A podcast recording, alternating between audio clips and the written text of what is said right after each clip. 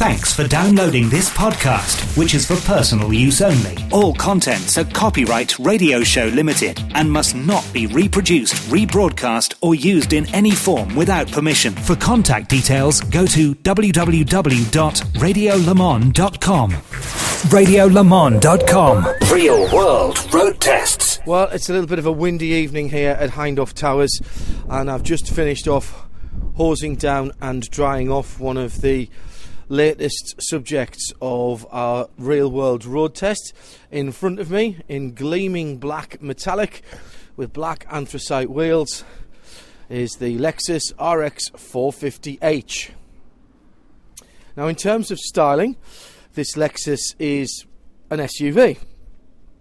In terms of where it positions itself in the marketplace, it's very much a prestige or a luxury car. For those of you who have been living in a Kia for the last 20 years. Lexus is effectively the luxury arm of Toyota and launched a sep- almost completely separate brand to allow the huge Japanese concern to move into the premium market with a brand that was close to but just slightly far enough away, if that makes any sense, from the parent brand Toyota.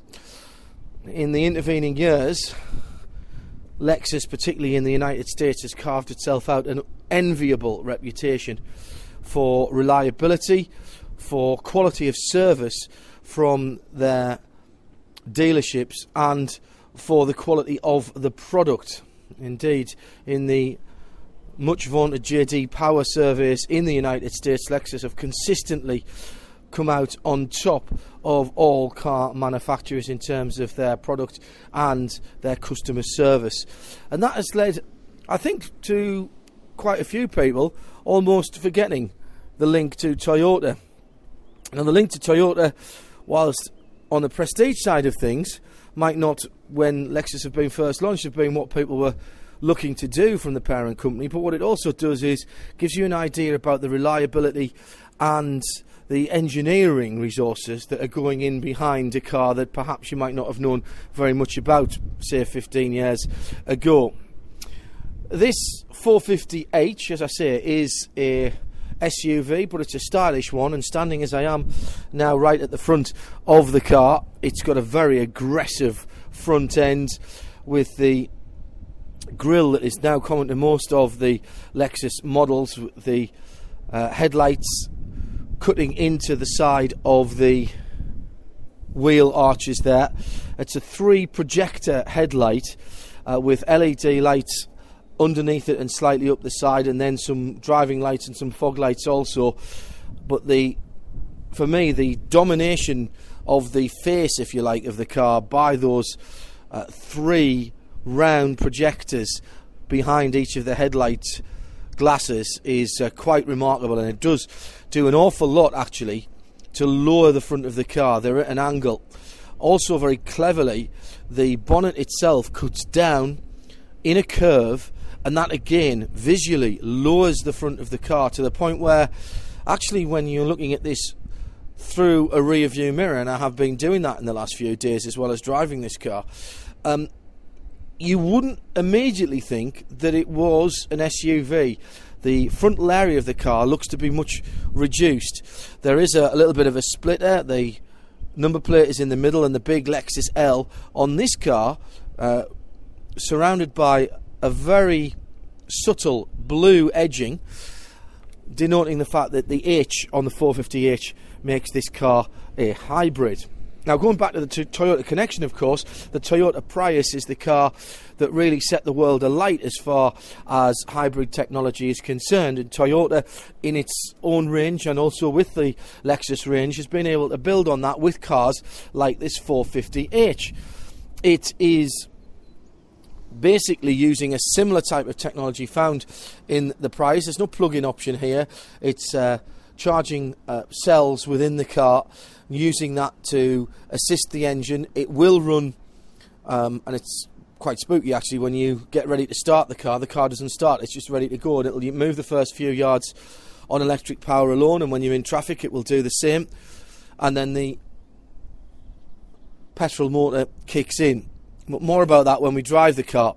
Let's talk a little bit more about the styling. Coming down the side of the car, this is an F Sport model, which means it gets the anthracite coloured alloy wheels, which I think really set off this metallic black. Pretty big, uh, pretty big uh, rear view mirrors on the side of the car. Front door opens wide, and what's interesting about this car is it's not as high to get into as you think. Um, I can sort of sit in and just turn around, and I'm in the front of the car, which is smart, smashing. The back door opens wide, and the lack of protrusion into the back door opening by the wheel arch again good, particularly for people with limited mobility. You know, you know that I always think about my parents and particularly my mother getting in and out of cars, and I think she wouldn't have too much of an issue there. Very, very sloping C pillar. The back of the car comes down the glass back of the B pillar, so the rear windows, the rear three quarter windows, and the rear hatchback glass, all very, very dark black, and that also works really well with this black colour. The C pillar sweeping down into the integrated rear light cluster, which is white and red, and a nice big uh, spoiler on top of the rear window as well, which does a pretty good job in styling, but also I can tell you does a pretty good job of keeping the rear window clean. It's got a high level rear brake light on there, and we come round to, I think, quite an elegant rear end uh, of this Lexus RX 450h. It's pretty clean. Um, it's got the Lexus badge again with the uh, hybrid blue around it. There's lots of chrome on this model, and it, it, does work well, I think, with the the black. But it's pretty uncluttered at the back end. Two light clusters, a badge in the middle, and somewhere for you to pop open the boot, which I'll just do. It's electric powered on this version. The load space pretty high floor to it and therefore a high lip. But otherwise, a very good load space, which is regular in shape and size, so you can fit all your suitcases in. Under the floor, the run flat tyre, and no other storage space under the floor, but you do have a tonneau cover to pull over your valuables should you need it. And as I say, the tailgate is electrically powered. Let's just uh, nip into the back and start talking about the inside. But overall, you know, it's an SUV. What can you do with an SUV? Well, actually, I think they've done something distinctively different. And from the outside, before we get in, from the outside, it's a Lexus. You can see it's a Lexus. There's something about the car that says, that gives you a clue very strong visual clues to its identity. And that, in a world of cars that all look fairly similar and all come out of wind tunnel styling, I don't think is a bad thing at all. So let's jump into the back. Beautiful leather with the pierced centre sections, and it's like sitting in an armchair. Even here in the back, you're slightly raised from the driver and passenger. I've got the seat set for myself. There's a, a sculpted part in the back seat which is perfect, gives you an extra few inches room. I'm the sharp end of six feet and oh, I must have two inches above my head. The C pillar comes down next to my head, but because of this big side window and indeed the smaller three quarter window, which is actually behind me. There's no feeling of claustrophobia in here at all. We've got our own um, controls for air, at least in the back, and electric windows, of course. Now, the seats themselves, as I said, all leather with contrasting grey stitching. Um, it is a 60 40 split in the back, and there's a lovely armrest that comes down as well, which splits to give you a little bit of uh, space for storage and two cup holders in the front of it. It's a nice place to be. Headrests in the back, just click up. Yep, I like that. I like that a lot. And this, in common with quite a lot of uh, SUVs now, also you can just slightly tilt back your back seat. In fact, actually, you can tilt it back quite a long way, but I've just gone too far now. Let me bring that back up again to give you a slightly more reclined feel to the back seat. And you know, on a long journey, if you were hot swapping as drivers, getting a, a little bit of rest in the back of this car would be absolutely perfect. And you're not compromising any of your luggage space either. Let's go and sit in the front and give you the driver's eye view. Nice meaty clunk on the doors as well. So climbing in, too difficult. The immediate thing that uh, I get is the fact that um, my seat's not in the right place, but that's because uh, we've got it set to drop the seat all the way back, and as soon as I set the power, the key will start to move, and the steering will will start to move, and all the settings that I've uh, saved will come back to life again. It makes it much easier to get in and out. So, in fact, I was sitting in the back there with the seat not set for me, but set for somebody who's probably about six foot six, and I still had bags of room. Well, what have we got here? Well, everything you would expect. A beautiful steering wheel. I really like the tactile nature of that. The gear selection knob, conventional, but not in a conventional place. Not here in the centre console, but just mounted slightly forward, normally where you'd probably see the radio or the heater controls, and slightly at an angle, but again, it's in perforated leather and really nice indeed. Bit of storage space in the middle here with a USB uh, cord and a power cable. Plenty of power cables in this. There's uh, one in the hatchback as well, uh, and so you should be able to keep everything, all of your gadgets nowadays, powered up. Very nice little cup holder in the middle here. That's a push-push type of sliding and tilting mechanism. You've got your EV button here because the car will work on electric power only. This is just to my left hand, normally where the handbrake uh, would be. Uh, the handbrake is very American and foot operated by your right foot. Heated seat controls just by my left thumb on this right hand drive car, and everything else is grouped in the centre console.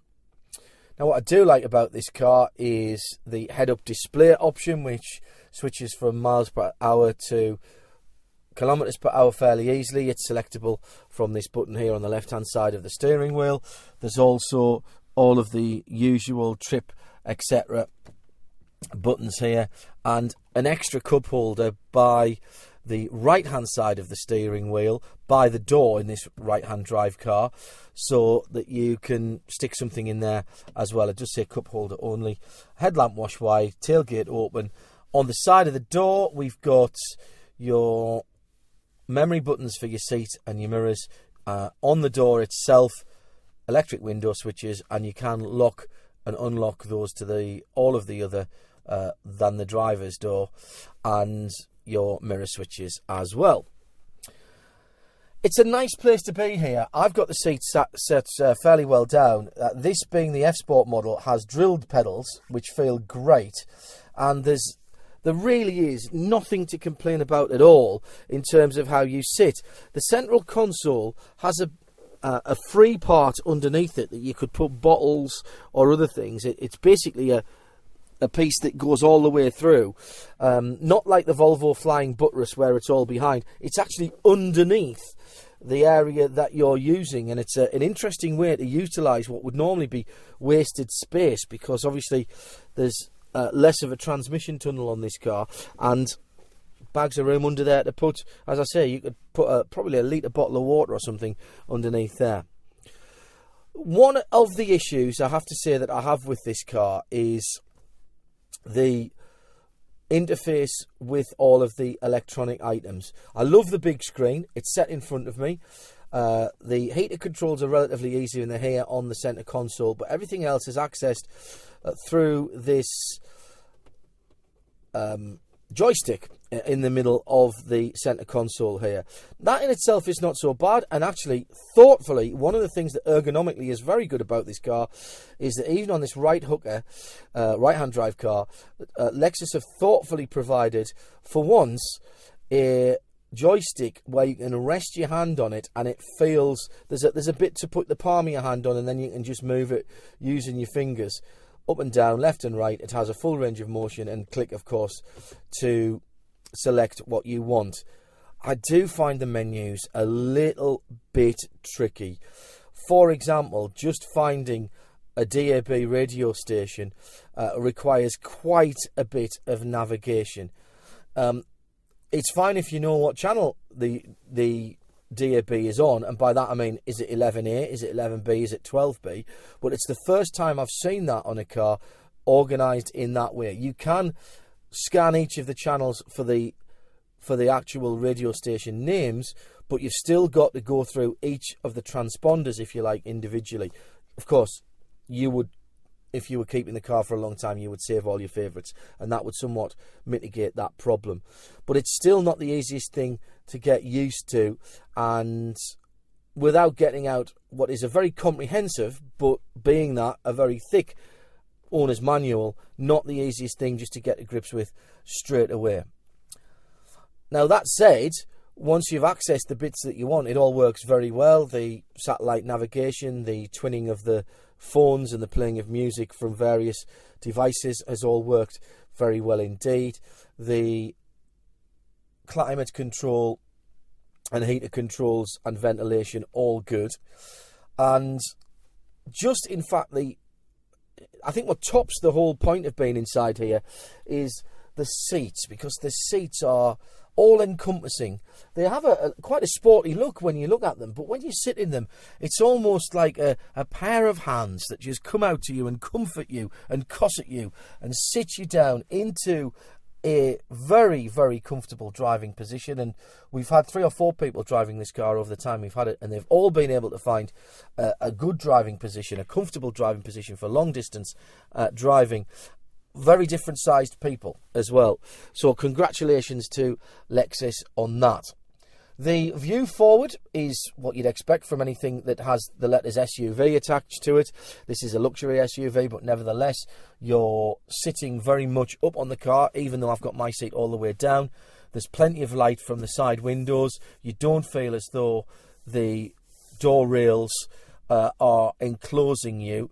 And I could go up Ah, three or four inches from where I am now if I really wanted to sit up and see each corners of the car. The rearward facing camera works very well indeed, and other manufacturers, please note, a little front quarter light just on the A pillar, just in front of the door mirror on both sides of the car. Now, I can't see anything through, or very little through the driver's side one, but that's all right because I can see through the side window. But on the left hand side, the passenger side, just not having a thick lump of pillar there and being able to see through that, we're talking about something that's a triangle that's probably two and a half inches by three or four inches on the bottom uh, and two and a half inches on the other side. But it's just enough to give you a view of that part of the road when you're turning, particularly when you're abroad and on the quote unquote wrong side of the car. So coming to a T junction in Germany, where we've been driving this car, and wanting to make a left turn, which of course is across traffic, just to be able to see through that area of the front pillar, genius. And I can imagine if anybody was doing any off roading as well, although let's make no bones about it, few of these cars will actually see a grassy slope, never mind any any mud. But if you were doing some off roading, it would also give you the opportunity to, to see what's around you. So there we are. That's the outside and the very very sumptuous interior of this Lexus 450h. But what's it like driving it? Stay tuned to Real World Road Tests on RadioLeMans.com to find out. Real World Road Tests. So here I am then in the Lexus 450h, the SUV with hybrid power. I don't normally do this, but I'm going to power the car up and drive away. Push the start button, it's a proximity key, of course, and things are starting to happen. It beeps to tell me it's ready. But of course, what you're not hearing is any engine starting because I am now rolling forward on electric power. 11, 12 miles an hour. Pulling away from Hindhaugh Towers in EV power only. And no matter how many times you do that, it still takes a bit of getting used to. What is remarkable about this Lexus is how smoothly the IC engine, the petrol engine, cuts in and takes over and all you have to do is, in fact, do you know what? I don't know. I honestly don't know at the moment whether the petrol engine is running or not because it's seamless when it takes over. You can't fail to be impressed by that, whatever your thoughts about hybrid power. Just listen to how quiet it is, if that makes any kind of sense at all. Just going to turn right here and head out over the river. I've got a red traffic light against us here, so I'll pull up and stop. And any noise you can hear is actually the air conditioning working. And I've still got no idea how much of the last minute and a half was completed on electric power and how much was com- uh, completed on IC power. That was a little hot hatchback in front of us that you heard pulling away. Once again, we're off and running. No rev counter in front of me here, a power meter instead. And it's telling me that I'm using power at the moment. If I drop the throttle back a bit, I'm now coasting over the top of the, the bridge. I'm now charging, and now I'm into the eco area where I'm doing something right.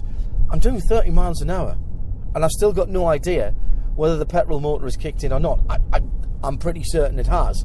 And if I accelerate a little bit harder, I can just about hear some kind of noise coming from up in front of me. But I have driven electric cars, and frankly, there's hardly any difference between what I'm driving now, certainly from takeoff, and the all electric cars that I've driven in the past. Now, in fairness, Lexus have built themselves a fantastic reputation over the last few years for building quality premium grade cars that just don't break down. They're reliable. Their customer service is second to none. And this car, when you drive this car, you can see why people, once they've moved to a Lexus, do not want to go back. There are one or two things that are a bit quirky about it. We mentioned the interface on the uh, electronic side of things, the with the joystick in the middle. I suppose there could be a case to say that we're doing things slightly different so that people recognise this as distinctively Lexus, and I and I can I can understand that. I can I can understand why that might be a strategy that Lexus would take on. It does just take a tiny bit of the edge off what is undoubtedly a very, very capable motor vehicle indeed. A lot of the driving that we've done in the time that we've had with this car has been long distance on motorways, autobahns, or other European versions of the same, or backwards and forwards on country roads from hotel to racetrack, racetrack to hotel. And it's only actually been relatively recently that I've got to take it on any dual carriageways and get the car up to any kind of speed. Now remember, this car is a petrol engined hybrid. I'm cruising at the legal limit in the UK on a dual carriageway at 70 miles an hour. And the ride and the lack of road noise and the lack of wind noise is exceptional. Simply exceptional. If this was a car that had a badge from a German manufacturer or from a bespoke English manufacturer, you wouldn't argue at all with the levels of comfort in terms of how I'm sitting and refinement in terms of how the car is driving. If if I'm honest, it's not the fastest car. It is a sport model, F Sport model, but it's a big car, it's a heavy car, and it doesn't have the biggest engine because it's being boosted by the hybrid. So it's not particularly quick when you put your foot down, but you know what? I'm not sure you want to drive a car of this nature in that way. I've found it very entertaining just to see how long I can keep the car in boost or eco or charge or eco rather. And we have seen 60 miles to the gallon on the internal computer. Now, in fairness, it averages out somewhat less than that, but for a large, genuine five seater plus luggage SUV, mid 30s, and possibly a little bit higher on the run, I don't think is a bad return. It's one of the more svelte looking SUVs, but you know, you just can't get around the aerodynamics. It's a long way off the ground, and it presents, despite the fact that visually it's been styled to look uh, a little more lower to the ground, it does present frontal area to the wind that you just can't get away from, which makes the lack of wind noise even more impressive, to be honest. I could get used to this. It's a nice place to be in the cabin, and I'm sure with a little more time, I would get used to the quirkiness, shall we say, of how to access the radio and the uh, other functions on the internal systems. One of the things that Eve said to me, which I thought was very interesting, was how much she liked the weighting of the steering. It's assisted, of course, but not overly so, and yet you still feel that you are in control of the car. So many times on vehicles like this, manufacturers forget that, and I think that's a mistake. Lexus have got this one absolutely right. It's clearly not a car for everyone, and there is a price premium to pay for the SUV with the hybrid option. But given the return on fuel consumption, I think that's reasonable. And also, you are making a statement. Not a bold one, because from the exterior, there's not really anything shouting the hybrid credentials of this car. But there's no doubt to me that Lexus are still getting it right. The whole raison d'etre of the company a few years ago was to challenge the premium sector from a manufacturer or a manufacturing group, being Toyota, that would have struggled to do so under their own name. Lexus did it from the start and continue to produce cars like this one that are every bit the equal of manufacturers who've been in the game, quite frankly, an awful lot longer. This is still a relatively new manufacturer. I like the fact that they've gone their own way with the styling, and I think that that clearly attracts people to come back to the brand. You would not mistake this for anything else. And in an era when cars are bland and, let's be honest, car park status does play a part, then when you point at this car, everybody knows what it is. They're not going to mistake it for another manufacturer. It feels good, it looks good, and it drives very well. Don't think there's much more to say about this Lexus 450h. Another real world road test from radiolemans.com. Check out more at radiolemans.com. This program is a Radio Show Limited production. For more, go to www.radiolemans.com. Radio Show Limited. We talk to the world.